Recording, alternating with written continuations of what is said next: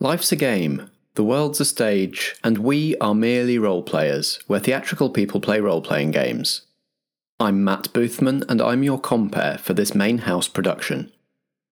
Here on Merely Role Players, we improvise stories for your entertainment and ours, and we use role playing games to keep the story going places even we can't see coming.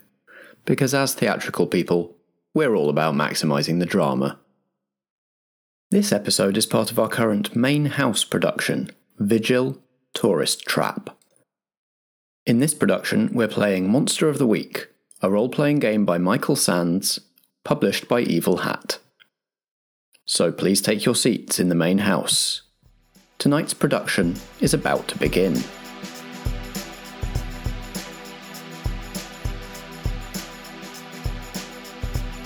Vigil a Merely Role Players main house production. Tourist Trap, Act 5 of 5. I'm Helen Stratton and I play Melody, the constructed.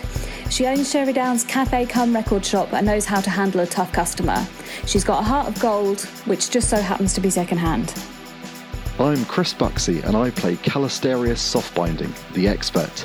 Callisterius, or Cal to his friends, is a noted horror writer living in Sherrydown. While researching his latest novel, he discovered that monsters were real. He also discovered that fighting monsters is an excellent way to procrastinate when he really should be writing. My name's Chris McLennan, and I'm playing Ed Kincaid, the professional. He's a disgraced MI5 agent who's been kicked down to a basement to investigate reports of ghosts and little green men and other things that definitely don't exist. He just wants to file his report and go home. I'm Ellen, and I play Jess Butterworth, the spooky. Jess is a Sherrydown local born and bred. A voice in the back of her mind keeps telling her she's bigger and better than this town. It's about time Jess showed Sheridan how badly it's underestimated her. It's a gingerbread house, basically. Um, this is bait to devour the unwary. And if it is in town, I bet it's in that shop.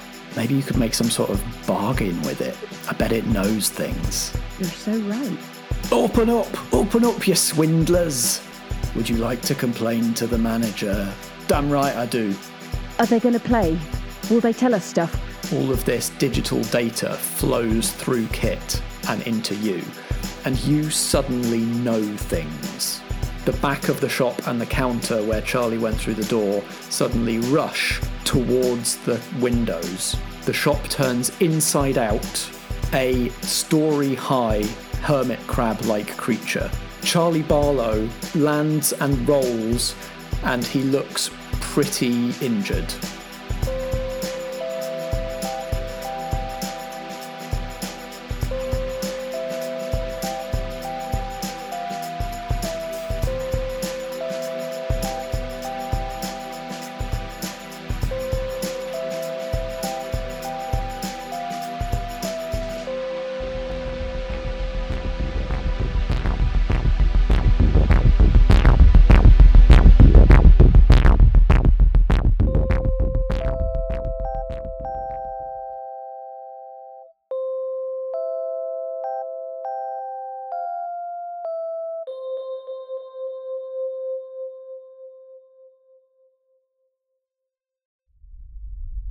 It swivels in place and takes off down the main street towards that vape shop that you imagined.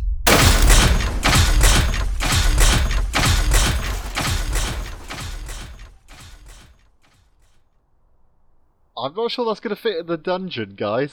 Well, I don't think it's heading there, so I don't think that's much of a problem. And, and uh, uh, leg it back towards the boot of the Morris, grab, grab the shotgun out the back. Have you got any rope in the back of the car? I think, think given that given that there is a live capture policy, there must be something with which you might be able to. I like the idea that you've got like a little butterfly net in there as well. Yeah, Because this is some- not what you were expecting. small. Exactly, exactly.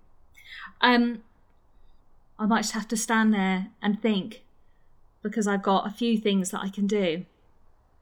And then I would shout to Ed once he's at the boot of the car to chuck me some rope and catch that. And There's so many things that I could do with it that would be really silly. I think Um, Ed's off down the street doing that uh, cool, well, what he believes looks like that cool slow mo shot in most uh, cop films near the end where they're running and putting the vests, like the, the tactical vests, on while sprinting towards problem. Uh, this thing is moving at a pretty Yeah. fast speed. Uh, you can see cobbles have come loose from the main street where its sharp feet have dug in. Okay, so I'm going to be running after it. Now, Cal has said that we're we probably can't put it in the in the library dungeon. Then capturing it seems like a bad call. We can't let this uh, roam around from shop to shop. The high street's in enough trouble already without this thing uh, um, destroying all Well, the giant sentient crab shops. Yeah. Okay, so I'm gonna have to I'm gonna have to try and attack it then. I'm gonna have to try and kick some kick some ass. So it's got wires where its organs would be. I think I would like to take a sledgehammer to there. I'm gonna roll now. Yeah, go for it. Roll plus tough. So uh, let, let's try and get this right first time, shall we? My tough is plus two. Eight. I'm on ten. Amazing. Yeah. So, what does the how much harm does the sledgehammer do? I'm laughing because it's good. It's three harm, hand heavy, messy. Every, everyone's favourite combination of anything. Great. And which extra option from the kick some ass move would you like? I'm gaining the advantage, please. So I think what you do here is smash one of its legs.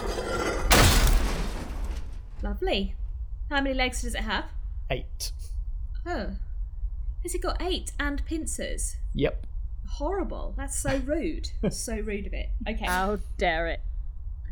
Melody sprints after the, the fleeing tourist trap, brandishing, Bruce? wielding Bruce, swinging Bruce, and with pinpoint accuracy slams it into one of the back knees of this fleeing creature. There's no sound, it doesn't chitter, it doesn't make any noise, but it flails and one of its other back legs spears towards you in retaliation for three harm. Oh dear. Not quite pinning you, but scraping down the length of your body with this sharp foot. Ugh. Okay. And you did feel uh, some resistance from its uh, shiny black shell as you smashed it with the hammer. It stops and skitters around in place again, trying to pinpoint the threat. It's now decided that if it's under attack, it should deal with that before getting into its new nest. I think I'm going to try a bit of magic, a bit of offensive magic. Um, as I didn't get to do the ritual, I'm going to try and just um, something a lot more uh, straightforward. I'm just going to conjure a fireball and lob it directly at the crab. So, what this looks like is again, I sprinkle out a little bit of the uh, the nameless dust from my juju bag onto my hand, rub my hands together. They appear to sort of burst into flames, and then I just heave this fireball at the crab. Um, so I'm going to roll uh, weird, which is going to be plus one, and uh, an additional plus one for my preparedness in my mystical library. So I'm now prepared to burn some crab. Uh, oh dear. Right, five, six, seven. Do you know what? I think I'm going to use a point of luck to turn this into a, a 12. Okay. The effect goes off without a hitch. Excellent. Okay, so this um, huge uh, fireball it sort of grows as it leaves my hand, uh, straight up. My aim is good. It smacks straight into uh, where we think its face might be. hey, stop being so shellfish. Uh, and that is one harm, ignore armor, magic obvious. I think part of the obvious is that you blow out some other nearby shop windows, Okay, uh, and a car alarm nearby starts going off. okay, I can live with that. Along the high street, shop proprietors are poking their heads out of their shops that they were in the middle of opening, seeing what's going on, and immediately poking back in again and taking shelter in their shops. Turning signs to closed. yes, turning the signs to closed. Seeing Melody get hit, um, getting in there, assault rifle styly, shooting at the bits of the legs, just moving towards it, going to try and drag Melody out of there while doing some damage to this thing. It, it seemed to work, whatever Melody did, even if it did piss it off. So get it back, but from a little bit further away. so uh, roll plus tough. Uh, that is an eight. So normally this would mean you do your damage to it and it does it damage to you, but you're a little further away and it can't actually reach you from where it is. So you're just going to deal your harm. Uh, so that's uh, three harm. Three harm, minus one for its armor. Where do you hit it? Do you smash another couple of legs? Yeah, I'm basically like aiming for the sort of joint in the legs where the clumped up sort of wiring is, because that seemed to bring it down. I, w- I want it to not be able to move too well, because getting somebody out of the vicinity of it is worthwhile rather than just a, a minor stalling tactic. Yeah. It flails again and raises its broken legs as best it can off the ground so it's just standing on the, the remaining uninjured ones and starts moving in all of your direction, claws out as if to scoop you all up in its way. I think Jess has sort of been a bit in shell shock from the data dump on top of the car and has sort of staggered, maybe gone to her knees a little bit. She hasn't, isn't necessarily aware that Melody's injured or anything. Um, and perhaps there's like a, a moment where this influence sort of lifts, and yes, she's got the information that she wanted, but maybe now she's realised what she's actually done, which is give it an aim to go somewhere else so that we can no longer take it by surprise. And she's gonna jump off the car, reach into her bag, and she's got her brother's old Doom gun. It's a 9mm. She's tried to practice shooting it out in the woods by herself, and she's gonna aim it between the pincers where she thinks the face brain might be. Go ahead, roll plus tough. Oh, seven. You get your shot off. What? How much damage does the pistol do? Uh, two. Okay, taken down to one by its armor. You hit it where you wanted to hit it. Okay. But it doesn't stop. The pistol doesn't have enough stopping power to stop a creature of this size from coming towards you. And it scoops you up in its pincer from the your perch on the top of the car. No. Uh, Ed would like to try and jump up on the pincer if it comes anywhere near him. Okay. Not between the snippy bits, ideally, on top. Do you want to try and make that a protect? Uh, no, I think he wants to get on and do some damage. Right. Okay. I mean, I guess it was part protect, but I don't think that's his initial intention. That was my plan before she got grabbed, so I guess it's not. Jess, you take three harm as you feel the pincer Ooh. bite into your midsection, Oh, Ouch. okay. and you're lifted off the ground. Your arms are free, Right. but you are in the air, being held securely by this creature. Okay. Chris, uh, roll act under pressure. You're damn jump right I am. Roll that Jump up onto this claw. That's a nine, so I'm going to bottle one up, so it goes up to a ten for a full success. Is that right? Yep, perfect. You've managed to avoid being pincered. You're now standing on the joint, maybe one leg on each of the. Yeah, I'm Like- looking for anything similar to on the legs, but on the on the pincer arm, uh, and I'm Yeah. just gonna got the shotgun hanging at my side. I'm just gonna just empty it into that, basically. Yeah, the pincer arm definitely has uh, the same sorts of joints Yeah. uh, that you can aim for. So roll plus tough. Uh, it's a nine. Okay. The shotgun goes off, blasts into the joint of this pincer. Does it whack you with the other pincer that's holding Jess? Or is it that you blow this pincer you're standing on apart and therefore fall and hit the cobbles? I think the second one. Okay. You blast this pincer apart. Both of the hinged parts of it come away from the arm uh, in a shower of sparks. And now, left with nowhere to stand, Kincaid falls and lands on the cobbles and bounces for one harm, ignore armor. Oh, not ignore armor. I was like, it's fine. I can do this. I'm wearing armor. There's nothing. Doesn't help when you hit the ground. Uh, but yeah, it's lost that claw now. Um, and it's looking, in fact, incredibly badly hurt. It is now starting to lurch from side to side in much the way that the small one in uh, Amazement Park did. It lurches to one side and smashes the front of another shop. You hear screams from inside, staggers to the other side drunkenly. I'd like to uh, draw my silver sword and attempt to sort of try and hack off the pincer arm that's holding uh, Jess. Nice. Roll kick some ass. Okay. Plus tough. So uh, this is plus zero. Uh, oh, five. Mark experience. Okay. Calistarius comes swinging in with the silver sword at this pincer, but with whatever senses it's using, it sees you coming, and before you know it, there's a leg spearing down towards you. Oh my god. You guys. Um sorry to protect one of you. Right, well Jess has already got three harm, so I'm gonna try try and stop one of us having three harm. Um I suppose it's just a case of me getting in my way and probably just blind virtually just blindly swinging. Yeah, you, you could you could shoulder charge him out of the way. Oh. You could just yell a warning as this as this leg is piercing down at him from behind. Yeah, okay, I will just yeah. All right, roll plus tough, and you get plus one for your purpose being protection. Nine. You protect them okay, but you're going to take some or all of the harm.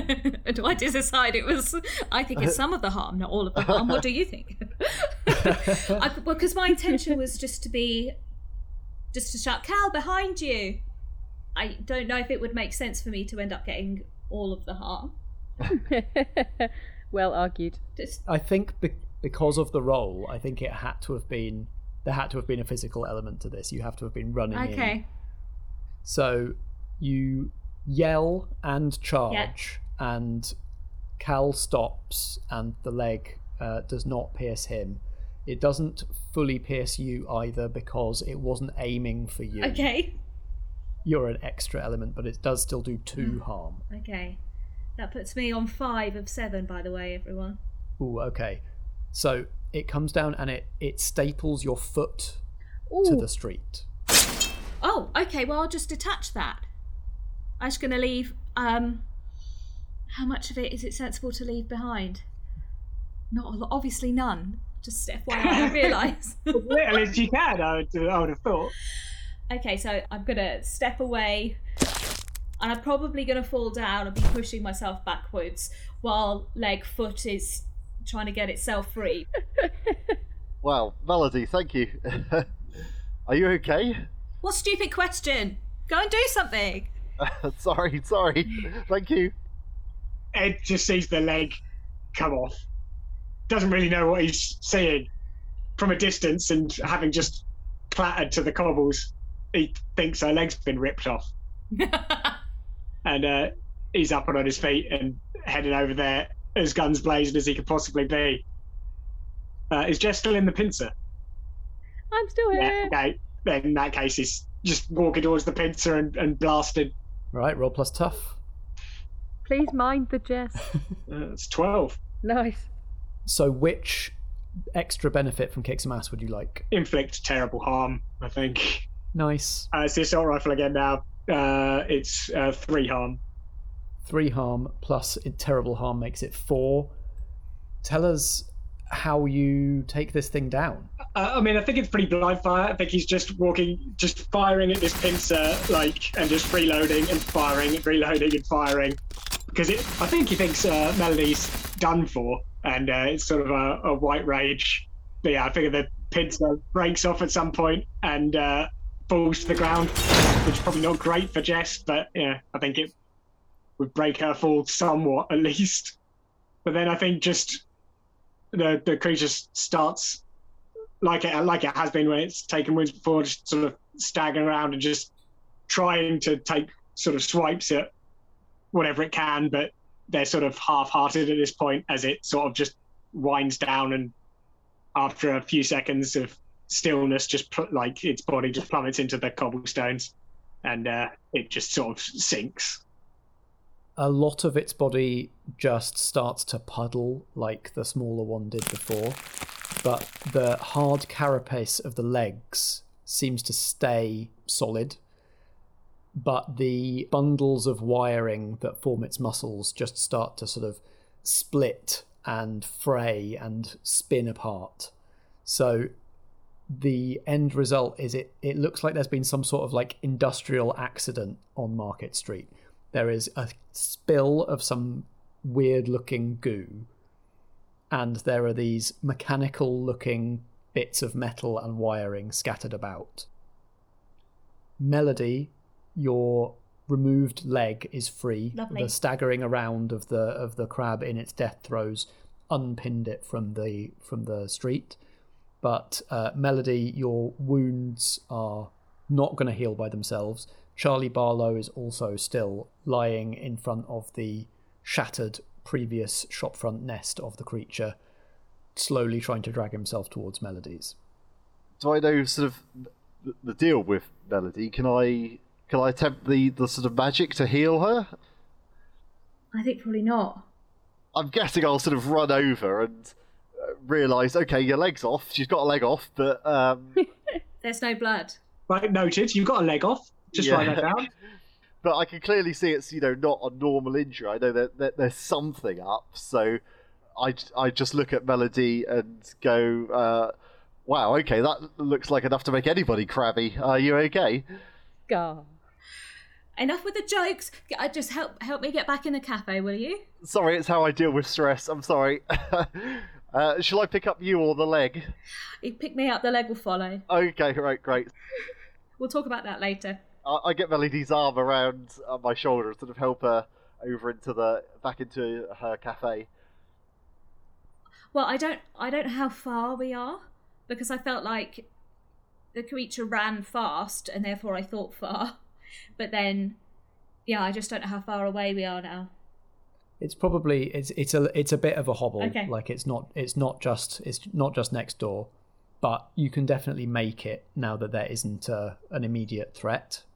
I think Odd's sort of collecting himself as he's uh, Melody head down the street with Cal, and he's just making to follow when the leg comes past him. And I think I think he'd just pass out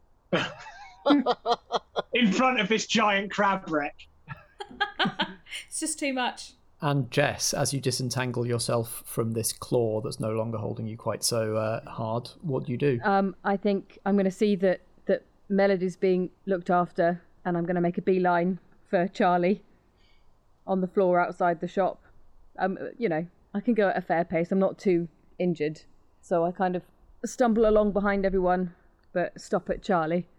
Charlie needs an ambulance. Right, I'm going to call him an ambulance immediately. Jess, can you can you open park tomorrow? Charlie, don't worry about the part right now. Okay, the part's going to be fine. You just you just concentrate on staying nice and still for me, all right?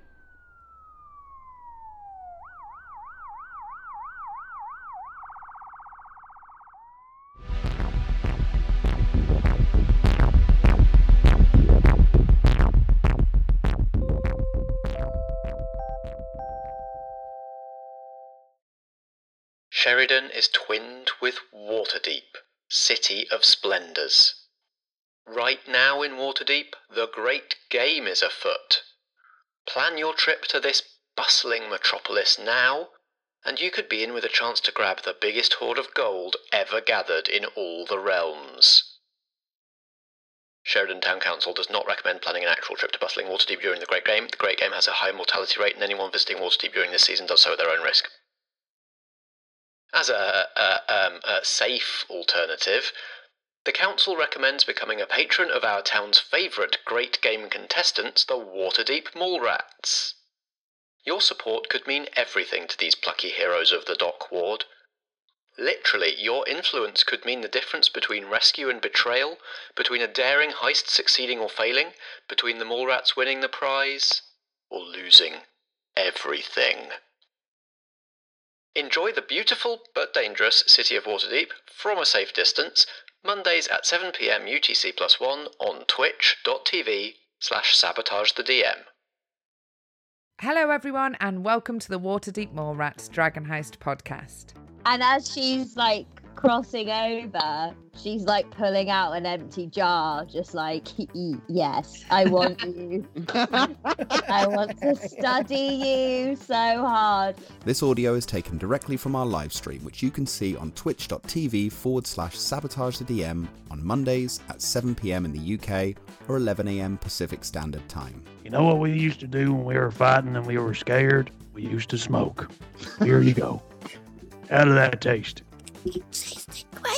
Our adventure will be played by a cast of immersive actors Dan Berman, Pups the Goblin Monk, Gabrielle McPherson, Oshi Sota, the Yuan-Ti Pureblood Rogue, Rob Thompson, Big Fatch, the Warforged Barbarian, and Evie James, Baggy, the half orc artificer. She's going to try and steal it all off the table as much as she can get, and then run. Okay, towards Ship Street. Ready? Oh, she's pissed. We will join our adventurers as they move from their homes on Blackstar Lane in the Dock Ward and attempt to climb into the higher echelons of Waterdeep society to join what is known as the Great Game or the Neverember Enigma. in search of hundreds of thousands of stolen gold coins hidden somewhere in the city. Oh, I don't know. Why? What is it with pups and shit, man? All right, lovies. It's me, Matt, your compere, asking you to please make sure you return to the correct seat after this final interval of the production. First, let's take a look through the programme, shall we? As you already know, this is the final act of Vigil Tourist Trap. Next week, we'll head backstage for a post show discussion with the cast to wrap up the production. Then, as usual, we're closing the main house and opening up the studio. That production will be The First Nova, a star fantasy in three acts. We'll follow the ragtag crew of the Mustang Sally as they explore the wreck of the legendary starship Trinary Noon. The wreck contains secrets some say could turn the tide against the oppressive mandate that rules the galaxy. But our heroes might have just led the mandate right to it. We'll be playing Galactic, a role playing game by Riley Rethal, inspired by Star Wars and focused on interpersonal relationships, i.e., drama, i.e., everything we like here on Merely Role Players. Galactic uses a system created by Avery Alder, sometimes called Belonging Outside Belonging, and sometimes called No Dice, No Masters. As that name suggests, it doesn't use dice or any kind of randomness, and doesn't have a game master role, which means I get to play a character in this one. He's got four arms and feathers. You might have heard Josh, Strat, Nat, and I playing a Belonging Outside Belonging game before. We played Sleepaway by Jay Dragon when we appeared as guests on the What Am I Rolling podcast in 2020. In case you missed it back then, I'll link to those episodes in the programme notes. We had a great time as guests of Fiona, the host of What Am I Rolling? And now it's our turn to play host, because Fiona's joining us for the first Nova, playing a genius mechanic and ace pilot. The first Nova will also feature a new addition to our regular cast, Marta da Silva. Marta makes her merely role player's debut as a capable ex member of the Mandate, trying to find their place in the galaxy. I'm really pleased with this production. There's something about a well written Belonging Outside Belonging game that can't fail to bring out the big emotional moments. You're not going to want to miss this one. Steering gently back to our seats and back to the production at hand, though, I hope you've enjoyed Tourist Trap, and that you'll side eye the next tacky souvenir shop you spot on your local high street. Now that all five acts are out, it's the perfect time to tell a friend you enjoyed it and encourage them to binge the whole thing. Or, if you prefer, you could tell multiple strangers by leaving us a five star rating and a few nice words on Podchaser or Apple Podcasts. As far as I'm aware, the last time someone left us a review was April 2020, and I'd love to get at least one review in 2021. It could be you. First, though, of course, you'll want to know how this story ends. So please take your seats once again in the main house for the conclusion of Vigil Tourist Trap.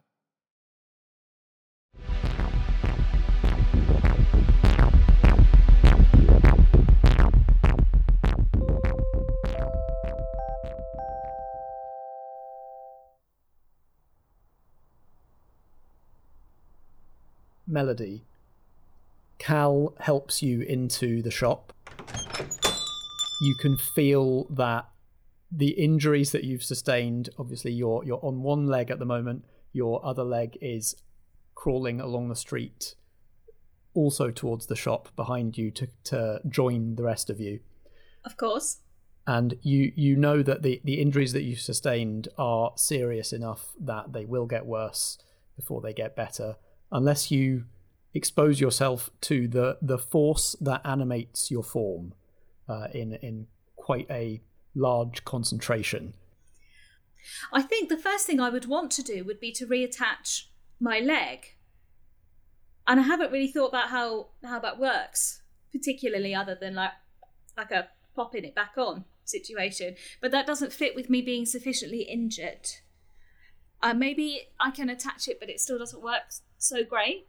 Yeah, or or maybe you you can get it positioned, but it won't take like it won't it won't adhere until uh, that fo- that animating force is running back through you again.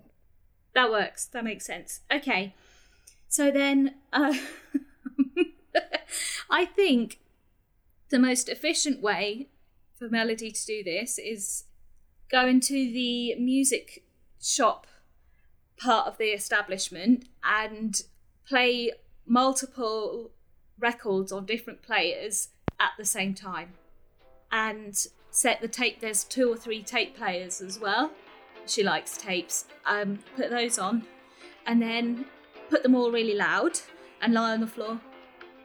When you get into the shop, do you just sort of immediately go off and start doing all of this stuff, or do you kind of direct Cal to help you with anything? no or- i think i would just do it i think um, i think cal's gonna ask too many questions and it's not gonna even occur to me that i should provide some sort of explanation just getting on with it Cal sort of walks over a bit gingerly and says, uh, "Would it help if I sung that song about the knee bone being connected to the thigh bone?" it's it is i don't think it's gonna hurt but how is your singing Uh, not very good. Could it cause more damage potentially if I'm not a good singer? Please do no it. um it can't cause more damage i'll be quite all right with what i've got um so it's up to you Okay. And then I think Cal's just gonna sort of sit in the corner humming gently to himself and just watching uh, what's happening. Jess and Ed, from outside, from on the street, you hear this weird medley coming from Melody's of several different random records, the first things that Melody could find in the racks, all playing I at feel like once. medley is a generous, a generous description of what would happen if you put all the record players and tapes at once. I think that's enough to bring Ed around from his uh, recent fainting escapade. Yeah, there is an alarm clock sort of quality to the sound. Yeah, the phasing horrible night. Oh, fucking jazz! I hate jazz. Starts to clamber to his feet. I think Jess is. She's just watching the ambulance drive off with Charlie, who hopefully is gonna be okay. And this noise starts behind her. She turns around and makes eye contact with Ed. Needs to find out what on earth is going on. She thinks, oh god, it's not another bloody monster. What is the state of the street currently, like crab detritus wise?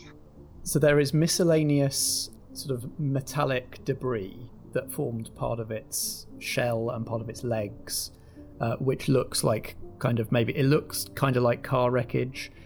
Um, a lot of the cobbled street is is pitted with small craters where its legs have dug in, and many of the local shop fronts are smashed. And the bits of like shop or car or whatever that were making it up, do they now look like bits of shop and car, or are they like did the did the bits of to try to sort of form into crab bits, or were they like plating? Uh, they they were part of the creature, but they they were metal rather than anything organic. So I don't know. I don't know whether it formed those from like the industrial bits in the back of the shop front it was inhabiting. I think Ed's just trying to pick over in his mind what he's what he's going to have to tell people he's gone on here. If we can make out that most of the debris is from like an explosion or something like that, then that's that's better than crab. It's one step up from crab. Yeah, like framing this scene in your mind, Yeah. thinking like if this was on the front page, what would it look, what would they be saying it Yeah, is? what it look like. That's what he does. He cuts a picture out of a nearby newspaper he finds on a bench and holds it up. So there's a gap around the scene. He goes, right, I think that's about. Helen, do you have an idea in your head of what it might feel like to Melody as she's she's surrounded by this nice analog music, the exact kind of music that she wants and needs, as that starts to like flow through her, reanimate, knit her back together. Um, like the bad kind of pins of needles that Mm. hurt slightly, where it's really having to mesh and work, and then just like more regular pins and needles, where it's just charging. I think maybe from lying on my floor, and Cal sat there uh, rocking backwards and forwards or singing or whatever, whatever coping Cal's trying to do. I'll be like, Cal, Yes, thanks, Cal. that's okay. Anytime.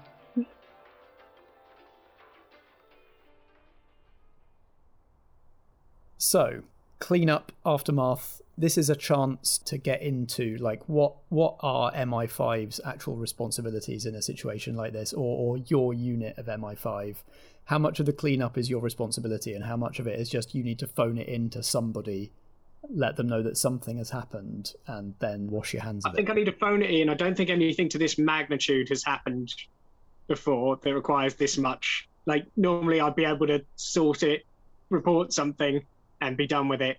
Whereas this is probably going to need a bit more of a presence on the scene. So I think they're probably going to be as surprised about having to do anything for this department as I am about having to make the call. So there's a there's a number in your phone that you haven't had to dial in a while, or maybe maybe have never dialed because you're so good at explaining every situation away to yourself as not being supernatural. Often also in the past i think they've been supernatural things but they've not been like wrecking a town it's been like something weird going on and a couple of people have experienced something you know peripheral to it whereas this is a bit more like uh, might uh, might have to call the call the wolf So we know from your character creation that you have hostile superiors. There are people above you in MI5 who do not like you, and that's why you're on this detail in the first place. How how long after Kincaid woke up in the street uh, is this, and where is Kincaid when he makes this call? i think he would uh, head down somewhere like away from town a bit is there a lake lake or a river Sure. Yeah, let's have a lake. Lake, reservoir, something like that. Why not? oh reservoir i like reservoir Yeah, reservoir. It's sunny yet windy, and so you sort of the the wind stirs Kincaid's suit jacket as he dials this number that he rarely dials. The person on the other end picks up and says nothing. You you hear that the line is connected, but they're waiting for you to speak. never thought I'd say this, but I think uh, I think we might have some work to do. Are you there? Kincaid, you're not supposed to use this number except in exceptional circumstances. You know that. Or do you think I want to talk to you? I think there's pretty exceptional circumstances. Explain then. Make it quick.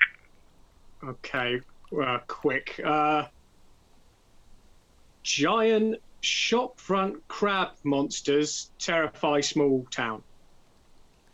And did you follow protocol? Do you have the creature in custody? He looks down at the, the little figurine and goes, I've, I've got something. Roll deal with the agency, which is a professional move that is a roll plus sharp. Uh, it's gonna that's a ten to eleven. So that means that you're good.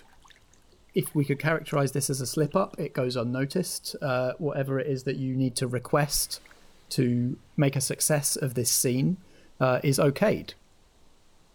As long as it's just this once, don't make a habit of it. What do you need? Clean up mainly, I think.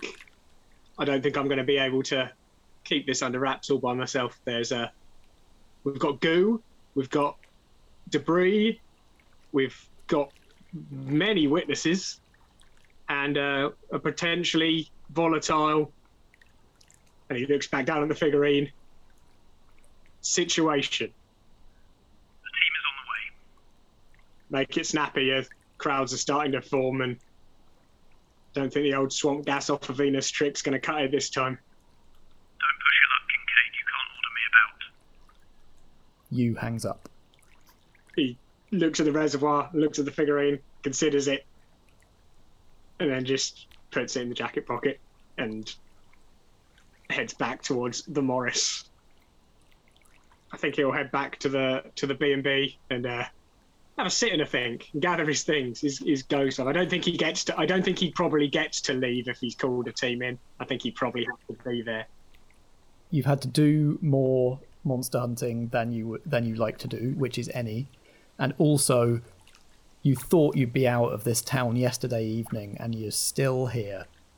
Yeah, and he's. rel- I think he's rel- reluctant to sort of go about doing much in case it escalates any further. I think he basically was to keep an eye on this thing, make sure it doesn't take over anything else or him, steal his identity. He doesn't pay for anything on a card or using his mobile. It's hard to be Kincaid.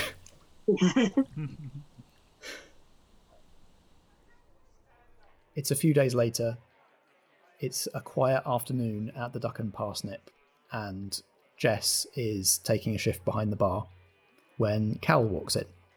Hi, Jess. Uh, just a pint of the usual, please. Right, Cal, coming up. So, I don't know if you've reached the same conclusion as I have, but. And then I sort of take out uh, an old leather bound, sort of small notebook from my pocket and just put it down on the bar between us. Um, and it's titled uh, Rituals of the Order of the Endless Night. I thought we were both out, but seeing that they already said they were going to do something like that, I don't know. This just seems a bit of a coincidence, even for Sherry Down. Right. What you think? And she lowers her voice and just checks over her shoulder. Well, you think all that, you know, crab stuff was was them lot? Well, they they said they were going places. They said they wanted to do something big. Um, yeah. I mean, uh, I you know I I left because they just wouldn't listen to what I wanted to do. But you know, I I was never one for giant crab monsters, and uh, I don't know this this just seems I never thought they'd actually do something though. I thought it was all just chat. But you hmm. think you think it might be them? Bloody hell. well.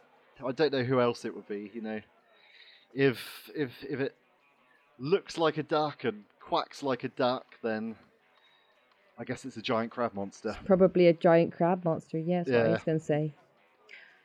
I best look into that then. I think uh, I think we should keep our eyes open and our ears to the ground. I don't want to rejoin that group though. Uh, oh no, absolutely not. Load of Um, old busybodies. Yeah, for a start, they won't listen to me, but um, they won't listen to my expertise. But No, I know you said. yeah, yeah, I, think I, I've I've said several times. Yeah. Um, but uh, okay, we've we've just got to keep our wits about us. Let's let's talk around, see see what we hear. Okay, good idea. And we'd bloody angry if it was them. Hmm. Uh, me too.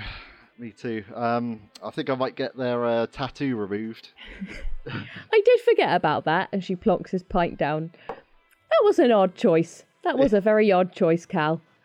Well, yeah, it would. Uh, I, I thought it would give me um, give me certain powers, but um, it, it just Gave me a rash. Hmm. And they still didn't listen to you after that, did they? No, no, you live and learn. You No live and learn. bastards. And uh, I just take a, a sip of the pint and slip into a sullen silence, brooding. Jess sort of just looks at him, just sort of nods a bit, like taps the bar, and moves on. Sitting at the next bar stool, uh, next to Cal, unseen by Cal, is Kit. And Kit is also looking through a small leather bound journal. Over the past couple of days, Jess will have seen Kit sort of manifesting this book as a way of explaining or, or, or a way of interacting with all of the information that the two of you took from the creature. Hmm. Jess clocks him, but doesn't want to stand staring at him, so she just picks up a, a pint glass and a, a cloth and, and stands sort of so he's in her peripheral and just cleans the the glass and and speaks to him in her mind. How how's it going, Kit? Well, it's there's a lot of it. Yeah? Most of it's pretty boring.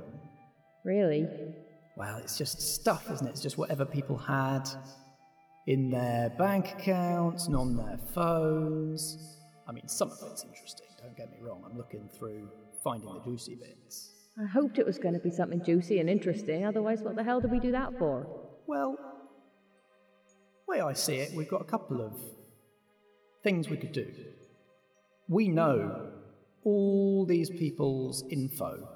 Your, I mean, yours, your dad's, Charlie's.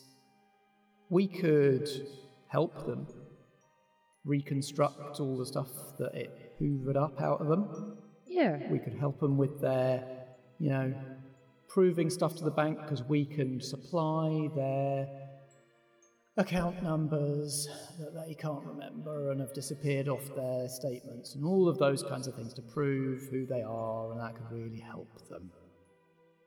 Yeah, I mean, I could get some better shifts out of it. I mean, if we could come up for a reason why I had all their information. Well, I was going to say, you have to, you have to know there was an or coming. right. Oh, go on. Well, we know stuff about all these people. And, you know, some of them you and I are, bit, are, are pretty mad at. Hmm. Your dad shouted at you. Hmm. Charlie was a shit, you know, always giving you the bad shifts, wanted you to open up even off. What, what, where does he get off still being concerned about the, the park after he just got gnashed up by that thing? Oh, man's a loser, isn't he? First thing on his mind is what can we get Jess to do? God's sake. I mean, I'm totally unappreciated by him. He has no idea how hard I work. Exactly. You are worth more than any of them. Hmm. You're better than all of them. And we've got tools that we could use to prove it. Right. Oh, I don't know, Kit. You have a think. And if you need to ask, if you need to bounce any ideas, I'm here. There is just one other thing. And I bet you've noticed it. What? All of the stuff it was hoovering up. All of the numbers and the pictures and the data and the usernames and blah blah blah blah blah blah blah. It was all it's, it's food to that thing, right? Mm.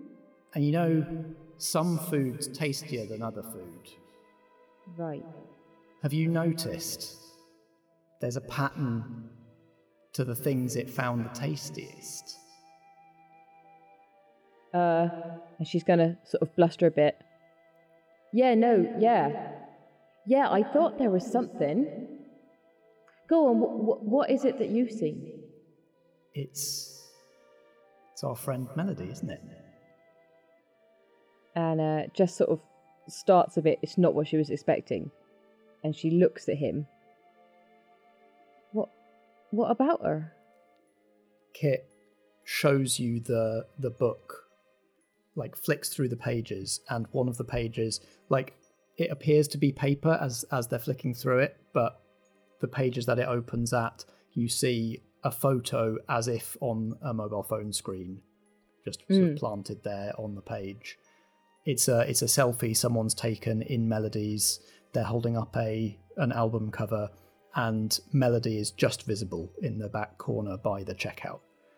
And Kit flips through a few more pages and opens on a bank statement which sort of unfolds from the page as you're looking at it and it's sort of like it's on the page but it's also in your own memory Mm-hmm. and Jess knows that there is a transaction in on this bank statement that took place in Melody's shop, and you sort of feel the connections in your memory from the data dump leading from that to records of ownership to Melody herself. And Kit says, anything, anything to do with her, it really like the taste of. Oh my god. I. I'm gonna have to talk to her about this. I'm gonna have to. Could be important information, so just just make sure you don't give it away for free, right? Um. Yeah, I know, Kit, and I know, and I do agree, and thank you. But it's Melody, right? It, it's Melody. I gotta tell her. Like, she would for me, so. Yeah, she's different. Yeah, sure, of course she would. Well, yeah. All right, Kit. Thanks.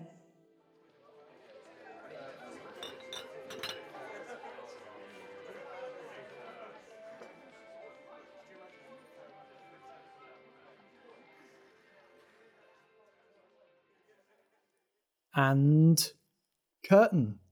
That's our story. Thank you, everybody.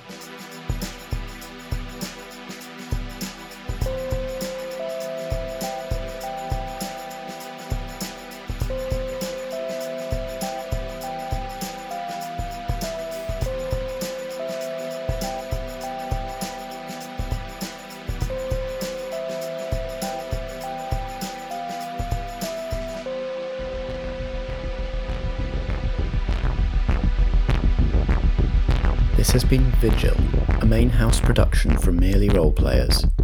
It stars Ellen Gould as Jess Butterworth, Chris McLennan as Ed Kincaid, Helen Stratton as Melody, and Chris Buxey as Calisterius Softbinding.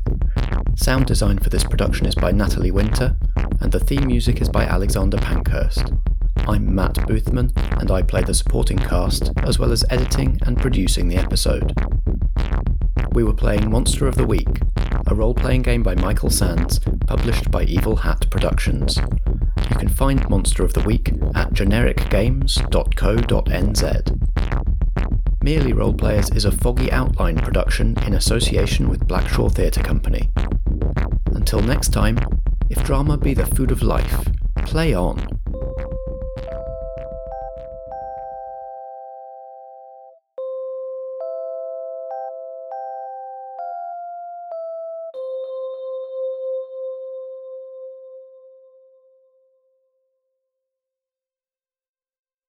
Shall we name the person that has that you have to phone about this? Yeah, I guess so.